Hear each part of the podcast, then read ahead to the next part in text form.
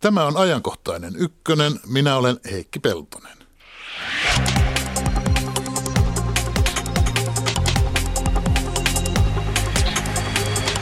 Eurovision laulukilpailuja tuskin kannattaisi enää jälkeenpäin käsitellä, mutta nyt se tehdään. Siinä uskossa, että kisan voittajan Conchita Wurstin kulttuurinen merkitys on tavanomaista Euroviisuvoittajaa huimasti suurempi. Ainakin Conchitalla on kyky kerätä ällistyttävää ihastusta ja inhoa. Syyrian sotaan olemme jo tottuneet, ehkä liiaksikin. Tilanne siellä on poikkeuksellinen myös avun antamisen kannalta. Miten avustustyöhön vaikuttaa se, että maan johto on vihamielinen omaa kansansa kohtaan? Tästä puolen tunnin päästä. Lähetysikkunaamme ovat kiireisimmät viestit jo tulossa.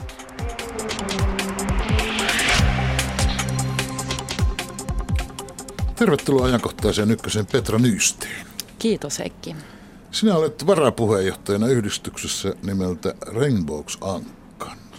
Sateenkaari Ankka suomeksi. Tähän nimeen täytyy liittyä joku sisäpiirijuttu, kun ei sitä ulkopuolisempi aivan helpolla pelkän nimen perusteella oivaltaisi, että se on ruotsinkielinen seksuaali- ja sukupuolivähemmistöjen yhdistys, ikään kuin setapus venska.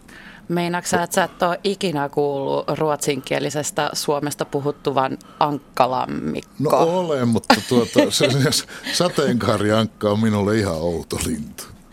Niin, no mutta täällä sellainen nyt no. on. Joo, ei mitään. Eurovision laulukilpailusta puhutaan. Eurovision laulukilpailut, siis nehän ovat vuosikymmeniä olleet yhdeltä puoleltaan isot homo- ja lesbofestivaalit. Mm. Mutta nyt tavallistakin voimakkaammin. Ainakin innostus on ollut tavallistakin suurempi. Siis Eurovision laulukilpailua kommentoivat nyt sellaisetkin ihmiset, jotka ei kyllä näistä kisoista ole siis tippaakaan aikaisemmin välittäneet siellä ja täällä. En minäkään olisi voinut kuvitella, että tekisin ajankohtaisen ykkösen lähetystä jälkeenpäin Eurovision laulukilpailusta, ellei, ellei olisi ollut Conchita Wurstia. Niinpä. Ja sehän on ehkä se mielen, mielenkiintoinen juttu tässä koko keskustelussa, että ellei tätä keskustelua olisi, niin sittenhän se ei olisi niin merkittävä juttu, siis Conchitan voitto. Se on nyt kehäpäätelmä, ellei keskustelua olisi. Niin joo. Mutta sinusta mä en tiedä, Petra Nysten, oletko sinä Eurovision laulukilpailu jo vannoutunut joka vuotinen ystävä? No en oikeastaan ole. Jos joitakin vuosia sitten ei kun tarkalleen ottaen kolme vuotta sitten, niin totesin, että tämä toukokuu on tosi raskas ihmiselle, joka ei tykkää jääkiekosta eikä euroviisuista. Mm-hmm. Ja tein sitten, totesin, että mun pitää joko, joko niinku jättäytyä Facebookista aina toukokuun ajaksi tai sitten keksiä jotain muuta. Ja silloin mä päädyin sellaiseen, että if you can't beat them, join them. Mm. Ja sitten mä aloin katsoa Euroviisuja ja katsoin sitten jääkiekkoa ekaa kertaa moneen vuoteen ja oli muuten hyvä valittu finaaliottelu silloin siinä vuonna. Hetkinen, kuinka monta vuotta sitten sitten oli? 2011, kyllä. Ha, hienoa. Mutta sen tiedän siis, että nyt olet ollut innoissasi ja iloinen tämän Conchita Wurstin voiton ansiosta. Osaatko se analysoida omaa iloasi? Miksi? No osa mä varmaan jonkin verran. Siis äh, ylipäätänsä on mun mielestä hienoa, että et Conchita Wurst oli esiintymässä. hän on osallistunut Itävallan karsintoihin jo aikaisemmin, mutta, mutta ei ole päässyt näin pitkälle. Oli hieno biisi, mahtava ääni, mutta varsinkin se, että hän vähän murtaa näitä sukupuolinormeja 180 miljoonan katsojan eessä – niin on musta hienoa.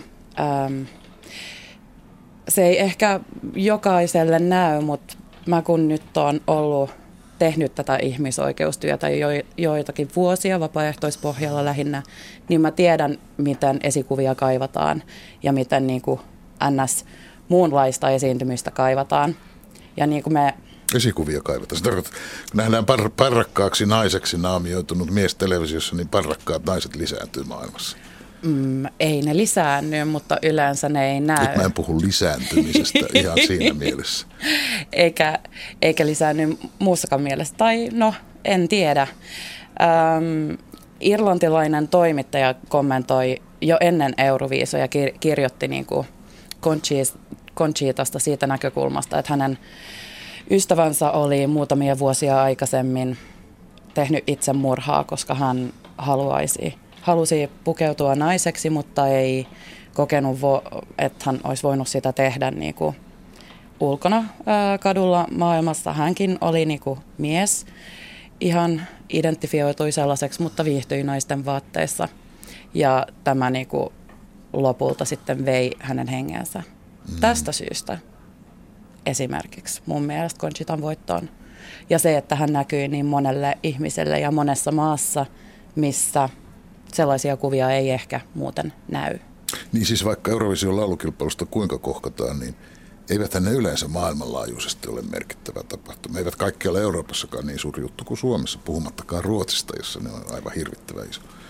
Mutta nyt ovat. Voittaja on nyt jonkun arvion mukaan Abban jälkeen merkittävin Eurovisio-hahmo ja markkina-arvoksi arvioitu eilispäivän tilanteessa 30 miljoonaa euroa.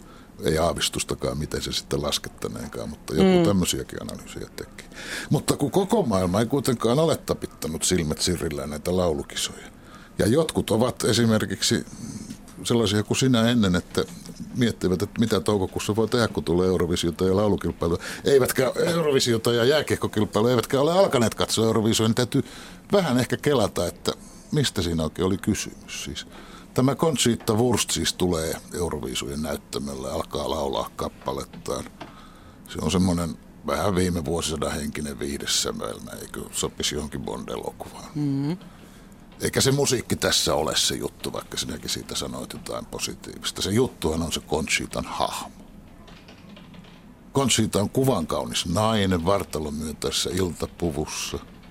Kuvan kauniit kasvot ja syvät tummat silmät. Ja musta koko parta.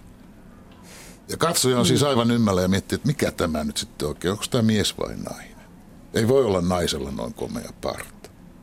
Onko tämä nyt transvestiitti, siis mies, joka tykkää pukeutua naiseksi, vai tämmöinen drag queen, mies, joka show vuoksi hauskuttaakseen on pannut naisen vaatteet päälle?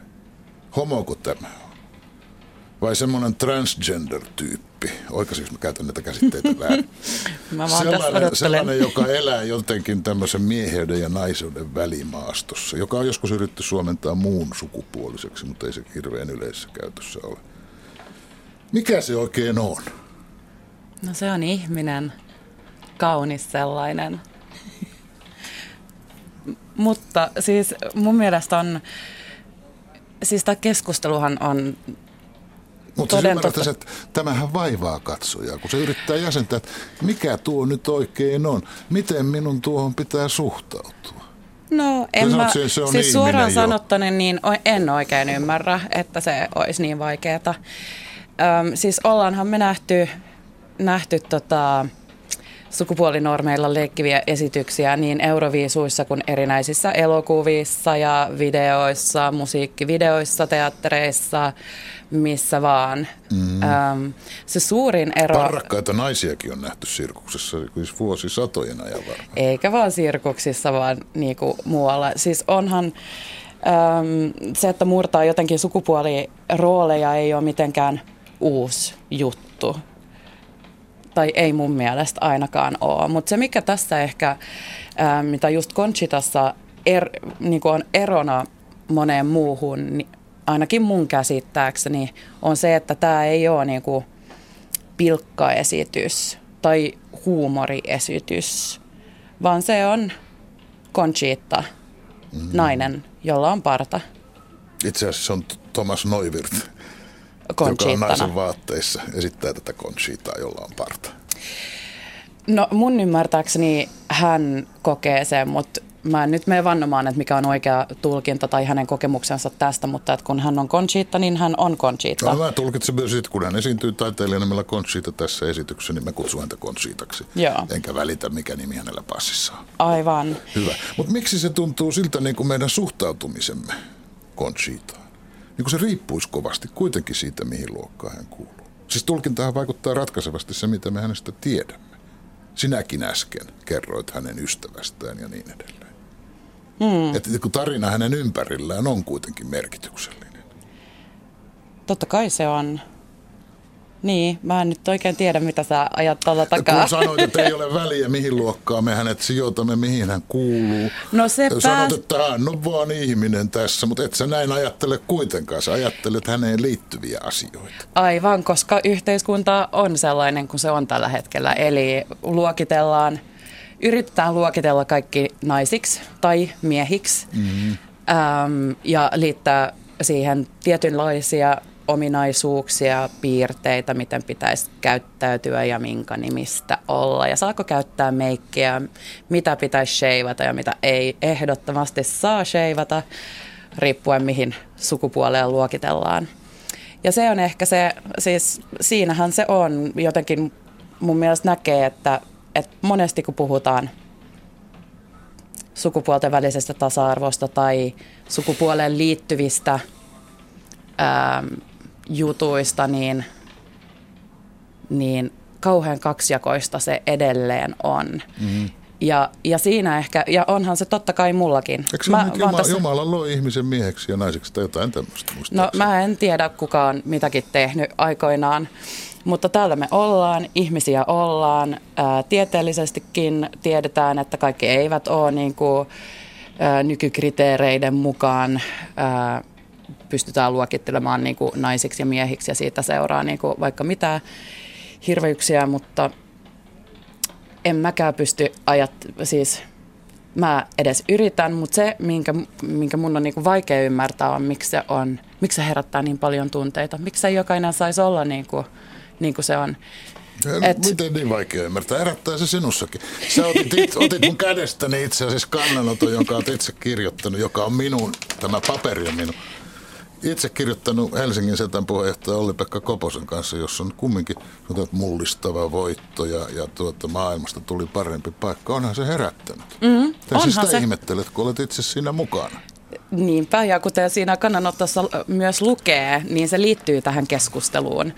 Eli jos mä saan vähän meitä, meitä tässä siteerata ja lainata Heikki sun paperin, niin kaikki mokomi, koska minulla on sama ruotsiksi. Eli sukupuolinormeja normeja avoimesti rikkuva henkilö voitti sensuuriyrityksistä, avoimesta homo, homo- ja transfobiasta ja Euroopan voimistuneista konservatiivista voimista huolimatta. Se on yksi.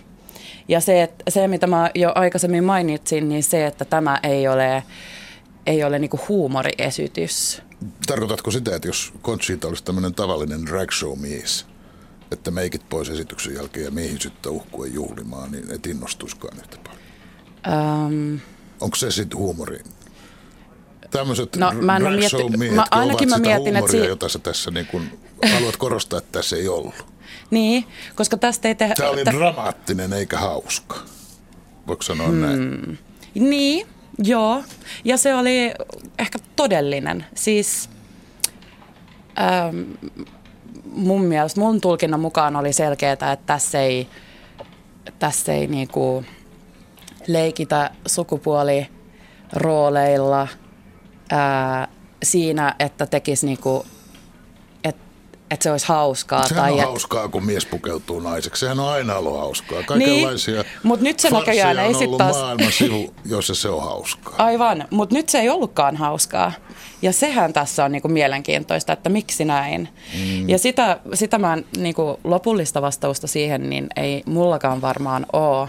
Mutta esimerkiksi se, mitä sä tuossa sanoitkin, että, että Conchita ei, ei tota, pesenyt niin kuin meikit pois esityksen jälkeen ja hän itki edelleen Conchitana ää, voittoaan ja, ja, ja niin kuin ilotsi sitä, että se, että se jotenkin pisti ihmisten päät sekaisin tai en mä tiedä.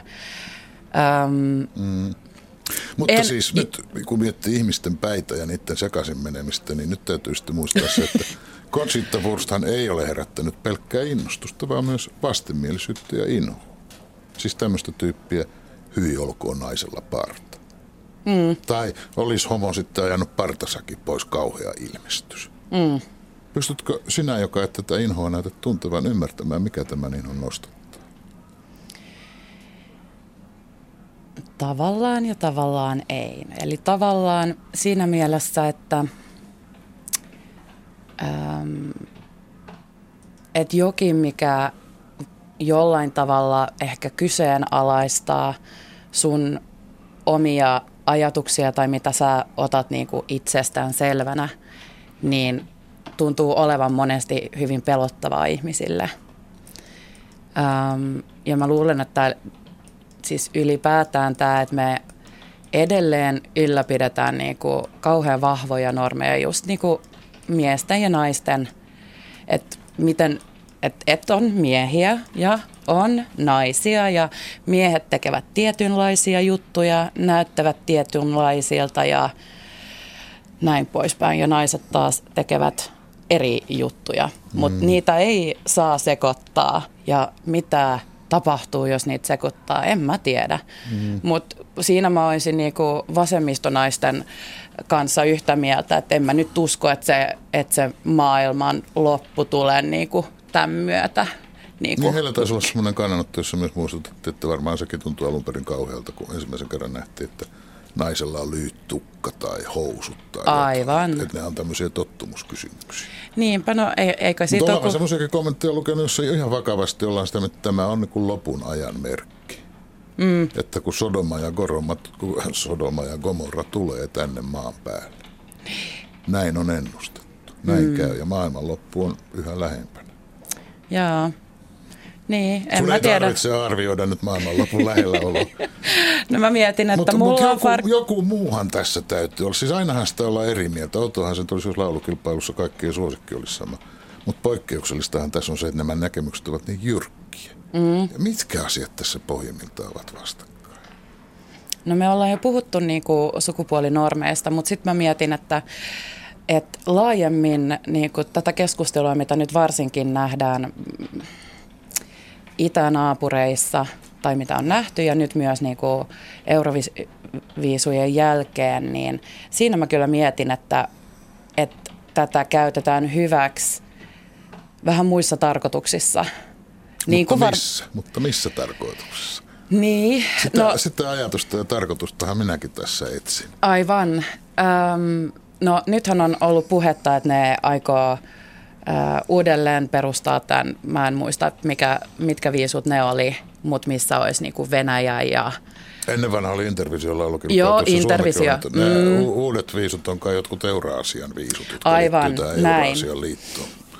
Mä, mä mietin, että sehän kulkee aika paljon käsi kädessä valitettavasti tiettyjen suuntausten kanssa, mitä nähdään niin kuin maahanmuuttajavastaisuus, NS-perinteisten arvojen vaaliminen, homo- ja transfobia Venäjällä ja mu- muissakin maissa muun muassa säädetään niin kuin uusia lakeja, ei saa edes HLBTI-asioista puhua ja näin poispäin. Et tuntuu, että, että tätä nyt niin kuin vähän pelataan pelataan siellä sillä silmällä, mutta samalla mun mielestä on tärkeää muistaa, jos katsoo niitä, jos nyt taas puhutaan näistä euroviisuista ja Conchitasta, niin mun mielestä on, on hie, niin, mielenkiintoista ja, ja mun näkökulmasta hienoa katsoa, miten, miten NS-kansa on äänestänyt esimerkiksi Venäjällä. Että Conchitahan sai viisi pistettä Venäjältä, mutta olisi saanut, jos kans, kansa olisi saanut päättää, eli puhelinäänestyksen perusteella hän olisi saanut huomattavasti enemmän. Ja näin oli monessa muussakin maassa, jota usein mielletään jotenkin hyvin homofobiseksi ja näin poispäin. Et jotkut ovat tulkinneet tämän niin, että, että se on se eliitti siellä, joka lietsoo niin kuin homo- ja transfobiaa, kun sitten ns. tavallinen kansa on eri linjoilla. Mm. Mutta Petra Nysteen, siis monethan haluaisivat maailman olevan sillä tavalla selkeä ja ymmärrettävä, että miehet ovat miehiä ja naiset naisia ja parisuhteet ja aina miesten ja naisten välisiä. No näköjään maailma ei ole aivan tällainen, mutta eikö tämä kaipuu selkeyteen? Sehän on inhimillinen, ymmärrettävä. Hmm. Eikö? Niin.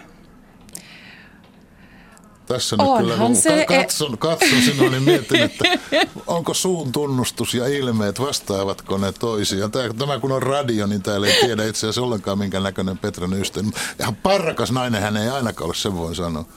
Mutta se on mm. aika jännittävä ristiriita. Sä yrität olla niin kuin sitä mieltä, että no voihan se niinkin olla, mutta sun ilmeet ovat sen näköiset, että en mä kyllä ymmärrä.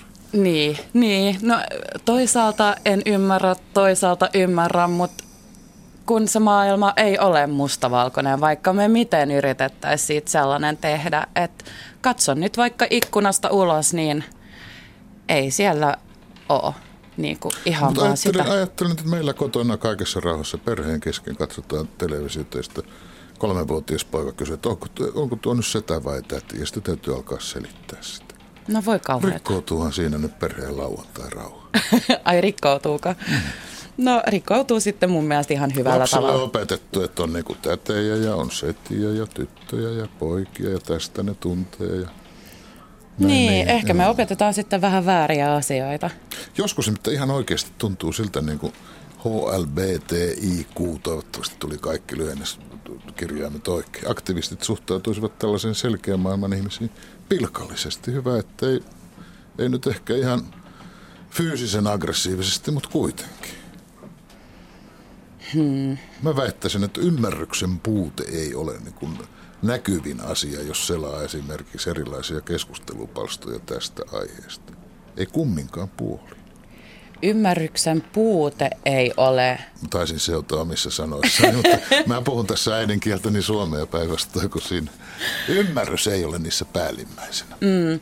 No siinä mä, voi, siinä mä oon ihan samaa mieltä, että molemmin puolin ja kaikin puolin ei ole ainoastaan niin kuin kaksi puolta tässäkään asiassa, kun maailma on suhteellisen sateenkaareva tai moninainen. Siis onhan Mut, teillä vähän sellaista asennetta, että se joka ei ole meidän puolellamme, se on meitä vastaan, että nytkin jokaisen Kunnollisen liberaalin suvaitsevaisen ihmisen pitää ehdottomasti suunnilleen ripustaa Conchita Wurstin kuva sielusa seinällä ja antaa hänen laululleen Eurovision sääntöjen mukaiset maksimipisteet 12 pistettä ja vähempää ei. Eikä auta Anella armoa, kun mä niin pidin siitä Hollannin tai jostain kappaleesta. Ei. Nyt Conchitan takana kaikki, piste. Muuten olet niinku mitä tuomittavin ihminen. Onhan, mä, mä olen siis lukenut tuolla ympärinsä tämmöistä. Joo, joo, mä oon sillä että kuka me ollaan. Tää on se mahtava queer mafia, homo mafia, joka Siitä valtaa Suomen. Ah, se, just, okei. Okay. Siis ja mähän on yksi. kai on kysymys. Tätä kai ne ihmiset, jotka puhuvat homosaatiosta, tarkoittavat sitä, että homoseksuaalisuutta, että sitähän liiaksi esitellään ja suositaan mediassa, eikä vain mediassa, vaan kaikkialla. Hmm. Ja jos kriittisin silmin katsoin, sitä hän tunkee joka paikasta. Ja niin, ja niin sitä ja heteroseksuaalisuuttakin. Sadat, sadat, sadat tuhannet äidit ja isät joutuvat vastaamaan, että onko tuo nyt täti vai setä. Hmm. Jaa, no... Siis onko tämä homosaatiokuva totta? Ei. Ei. Ei. Heterosaatiokuva on sen sijaan totta, mutta sitä ei kyseenalaisteta. Eli voi nyt random-lehti ja jos siinä on joku henkilökuva haastattelu, niin kysytään perheestä ja yleensä jos se on mies, niin silloin vaimo ja jos on nainen ja silloin mies ja sitten puhutaan lapsista ja näin. Ja en mä ole nähnyt että kukaan olisi valittanut tästä heterosaatiosta, että, että aina näitä nyt koko ajan, että pitääkö sitä nyt... Mä kuulen juuri, kun joku valittaa, että ei kukaan koskaan.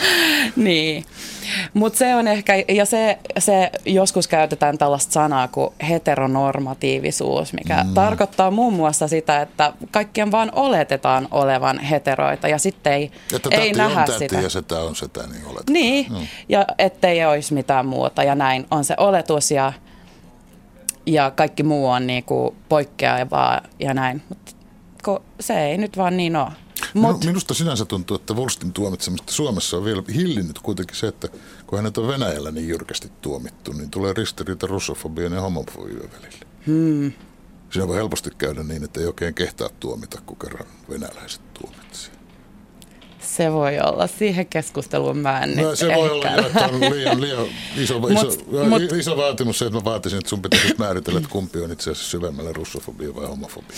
Joo, mutta se, se mikä nyt tässä on, niin kuin, kyllä tämä niin kuin keskustelu on jotenkin yllättänyt muutkin, että vaikka mä osasin odottaa, että jotain kommentteja tulee, niin sitten sit se että tulee jotain tämmöisiä kuin Sirpa Asko Seljavaara, joka, joka sanoo muun muassa, että drag show on ok, mutta pitääkö pelleillä näin pitkälle?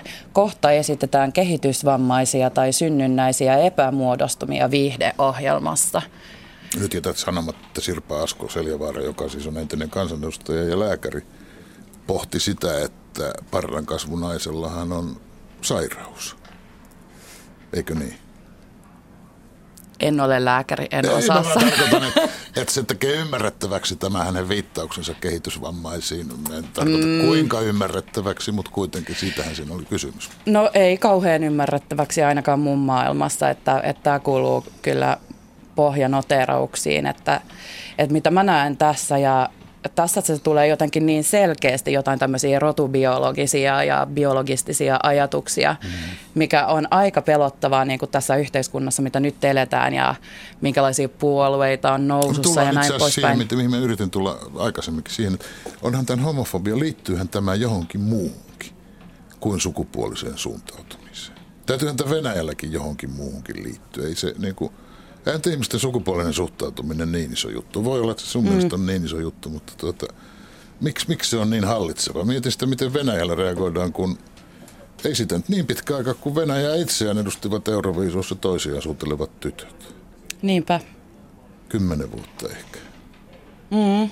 No, se oli just sitä, mitä mä yritin tuossa vähän aikaisemmin puhua, että erilaisia tapahtumia käytetään käytetään erinäisiin tarkoituksiin ja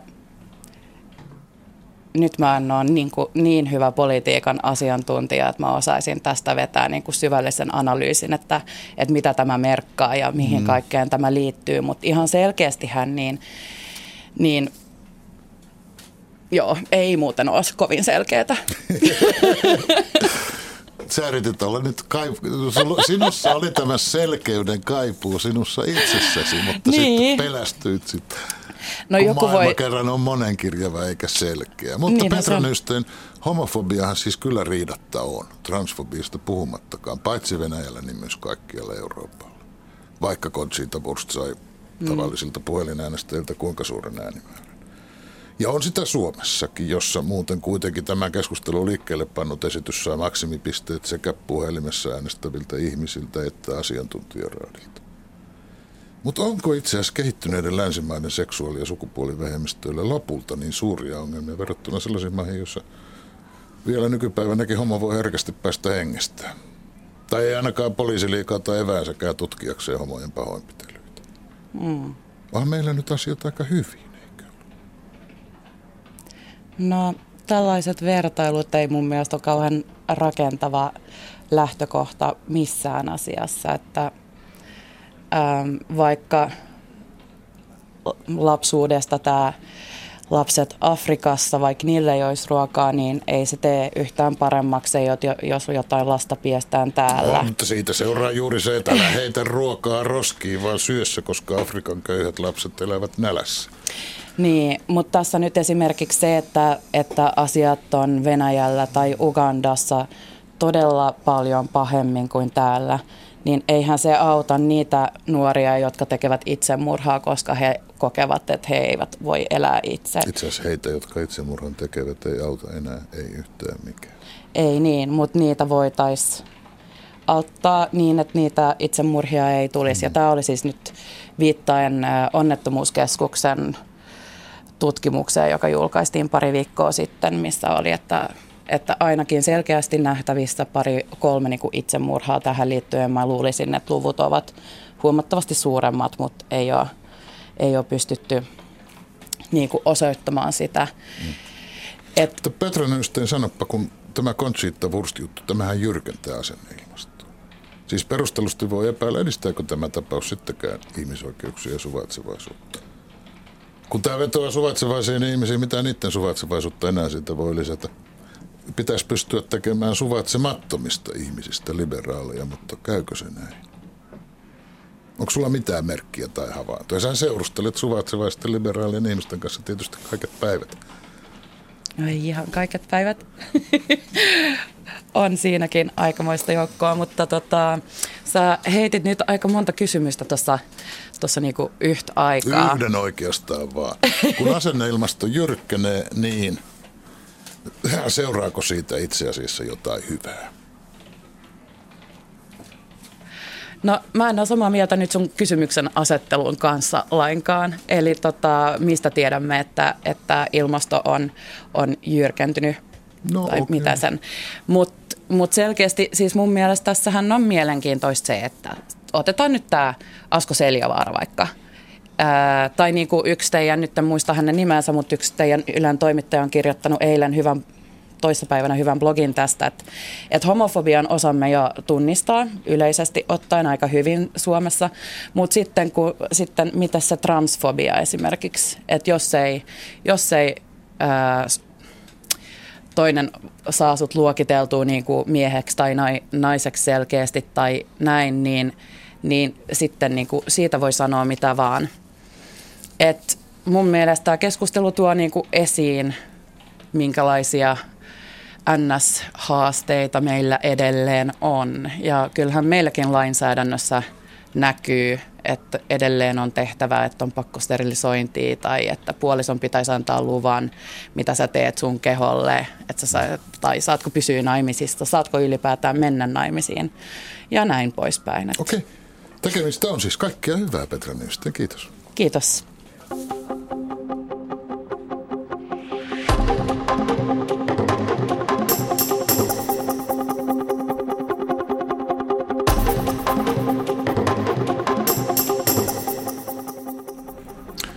Kiitos lähetysikkunan kommenteista. Ne tuota, niitä on aika paljon, mutta niistä voi yleisesti sanoa sen, että Petra Nysteenin ne eivät suhtaudu kovin suurella ymmärryksellä eivätkä arvostuksellakaan, enkä minä niitä nyt tässä alas sen kummemmalti lukea. Iida Ylinen, terve. Terve Heikki. Tiistaina uutisoitiin, että Syyrian hallitus on käyttänyt jälleen kemiallisia aseita. Tutun kuulosta. Oliko? Mm, joo, tähän on tottunut. Siitähän on tullut vähän semmoinen kuin Palestiinan tapahtumista, että se menee sillä aikanaan ja uudet asiat nousevat etusivulle.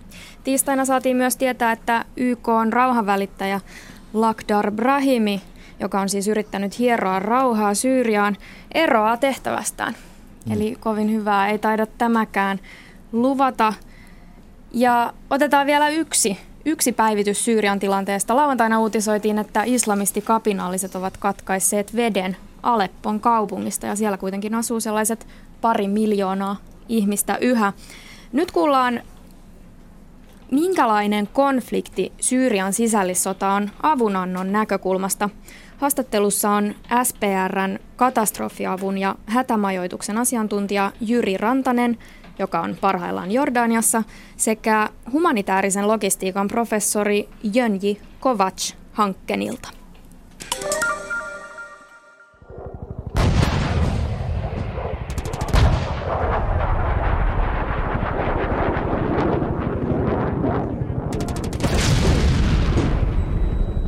Syyrian sota jatkuu jo neljättä vuotta. Yli 9 miljoonaa syyrialaista tarvitsee kiireellistä apua.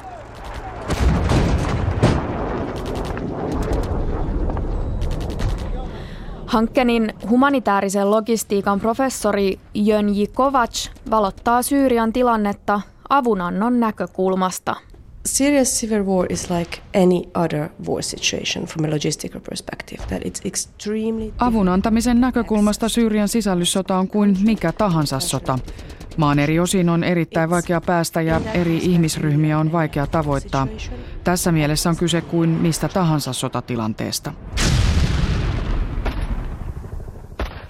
Mutta kai Syyrian konfliktissa on myös jotakin aivan poikkeuksellisia piirteitä.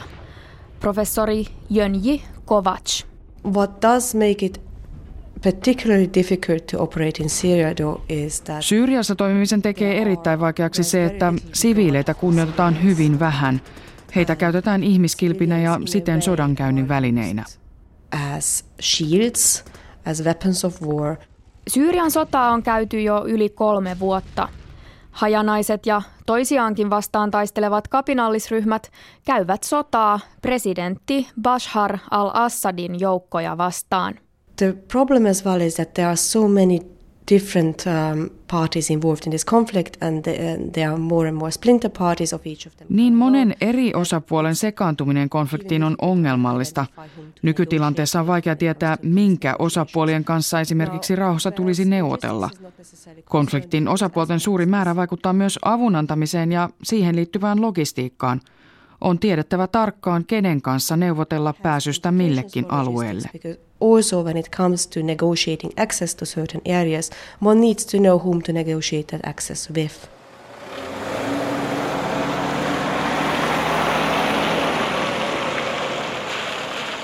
Syyriassa infrastruktuuri teistä ja silloista lähtien on huonontunut.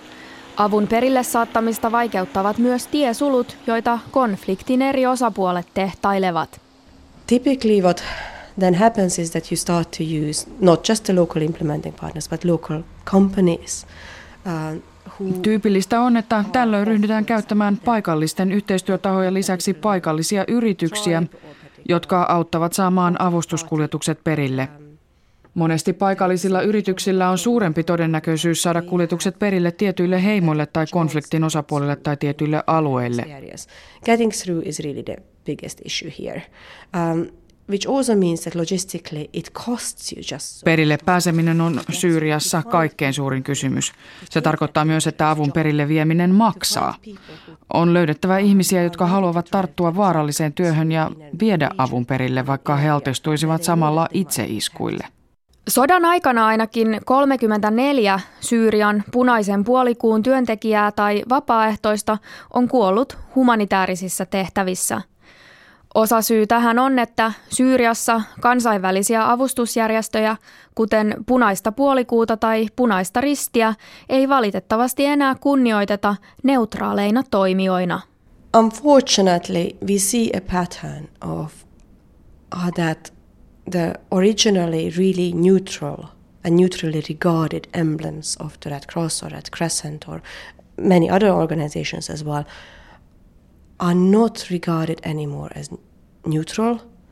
Um, they are, in fact, rather than being seen as, okay, now here comes the aid, here comes somebody who wants to help me, um, they have become a target for attacks. Avustusjärjestöistä on tullut maalitauluja iskuille. Iskemällä avustusjärjestöjen työntekijöihin saa aikaan suurempaa kansainvälistä protestia ja paheksuntaa kuin hyökkäämällä siviilejä kohtaan. Vaan miksi avustusjärjestöt eivät enää näyttäydy neutraaleina toimijoina al-Assadin tai kapinallisten silmissä? Humanitaarisen logistiikan professori Jönji Kovac. You will always find individual people who have done a, a job that is not regarded positive in the eyes of somebody else, or who have Aina löytyy niitä, jotka eivät katso hyvällä, jos joku auttaa niin sanotusti väärään leiriin kuuluvia ihmisiä. Humanitaarisessa työssä on muistettava, että esimerkiksi lääkärille on saman tekevää, kuka potilas on, mistä hän tulee tai mihin konfliktin osapuoliin hän kuuluu. Lääkäri ei aseta ihmisiä tärkeysjärjestykseen heidän taustansa perusteella tai asettaa sikäli, että apua on tarkoitus antaa siviileille. It doesn't matter who you are where you come from, what your nationality is, which side of the conflict you take. If you have an injury, I will treat you. And that's the stance of the humanitarian organizations. They do not prioritize, they, well, they do prioritize civilians, but they do not prioritize across the conflict parties. Sodan aikana sekä al-Assadin hallinto että sekalaiset kapinallisjoukot ovat estäneet muun muassa ruoka-avustusten perille viemistä – Miten professori Kovac kommentoi väitettä, että al-Assad yksinkertaisesti käyttää nälänhätää sodankäynnin välineenä omia kansalaisiaan kohtaan? I find it very disturbing that any government or actually any other side of the conflict as well would use civilians as a pressure point or has such a disregard for civilians because at the end of the day whom do you govern if you don't have the civilians anymore? Whom do you protect? In whose name are you even having this war in the first place? Pidän erittäin järkyttävänä, että hallinto tai kuka tahansa konfliktin osapuoli käyttää siviilejä painostuksen välineinä ja halveksuu heitä. Sillä on lopulta ketä hallita, jos kansaa ei ole enää jäljellä? Kenen nimissä sotaa silloin enää käydään?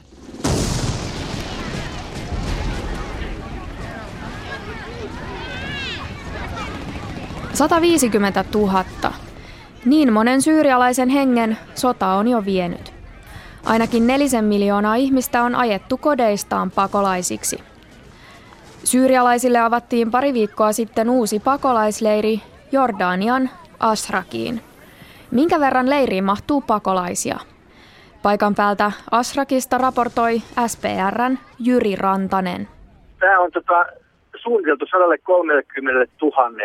On kysymys siis aika isosta, todellakin isosta, ihan kansallisen tason, tason mittatuun mukaan, niin tosi isosta leiristä. Ja tänne on viimeisen kahden viikon aikana tullut, tullut sen 4500, että sen odotetaan, odotetaan nopeasti, nopeasti täyttämään tämän leirin kyllä.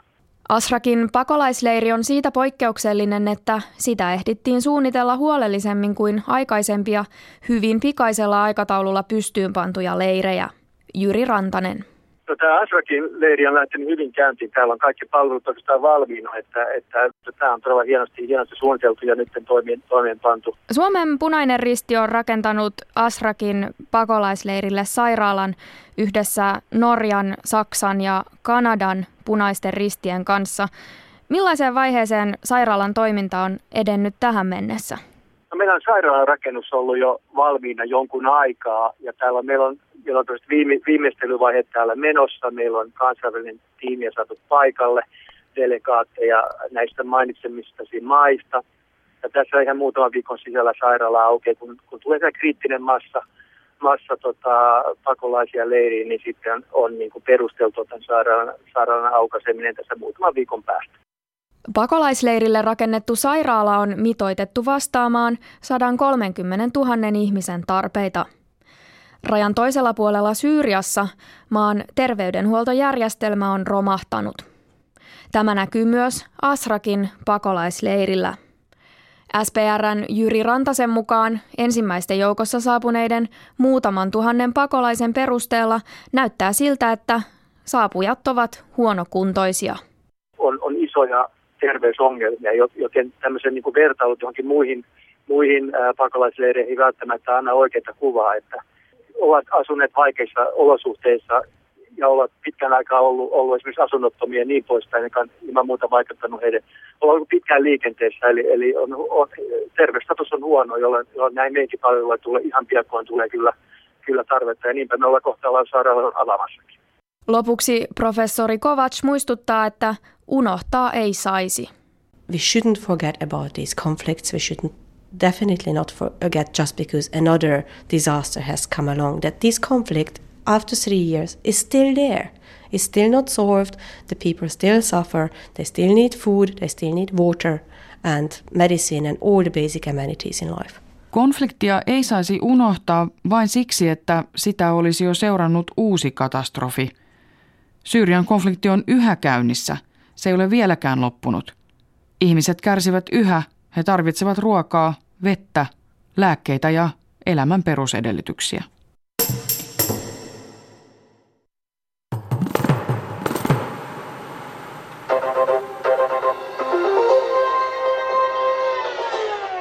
Oikeusministeri ja sisäministeri keskustelevat päivällä Jehovan todistajien kanssa liikkeen rangaistuskäytännöistä. Pari viikkoa sitten julkaistun raportin mukaan Jehovan todistajien sisäinen oikeusjärjestelmä – langettaa rangaistuksia synneistä. Raportin julkaisi Uskontojen uhrien tukiniminen yhdistys, joka pyysi oikeusministeri Anna-Maja Henrikssonia selvittämään, miten uskonnollisten yhteisöjen vahingollisiin käytäntöihin voitaisiin puuttua. Pitääkö ministerien Jehovien sisäisiin asioihin nyt sekkaantua? Mitä vahinkoa nämä nyt on tehneet? Erottaneet syntiset porukasta ja käskeneet karttoon näitä synnin tekijöitä. Ja kun löytyy vielä suljetumpiakin uskonlahkoja, hiihtouskovaisetkin, ne on mieränneet karttamaan yhtä miestä jo talvesta 2001 asti, tuota Kari-Pekka Kyrröä. Ja ammatinkin ne on siltä vieneet. Ovatko Jehovat syntisiltäkään? Ja lätkäuskovaiset. Ne sallovat ja peittelevät lahkossa sisäisiä rötöksiä kuin roomalaiskatolinen kirkko pappien pippeliin koskemisia aivovammoja tullo, kun kaverita telotaan kynärpiellä ja mailalla, mutta ei lähetä sisäministeri poliiseen perään. Ei. Se on vaan, että pojat on poikia ja nostetaan ruodot puoreille. Ja kyllä, jos pojat on poikia, niin jehovat on jehovia.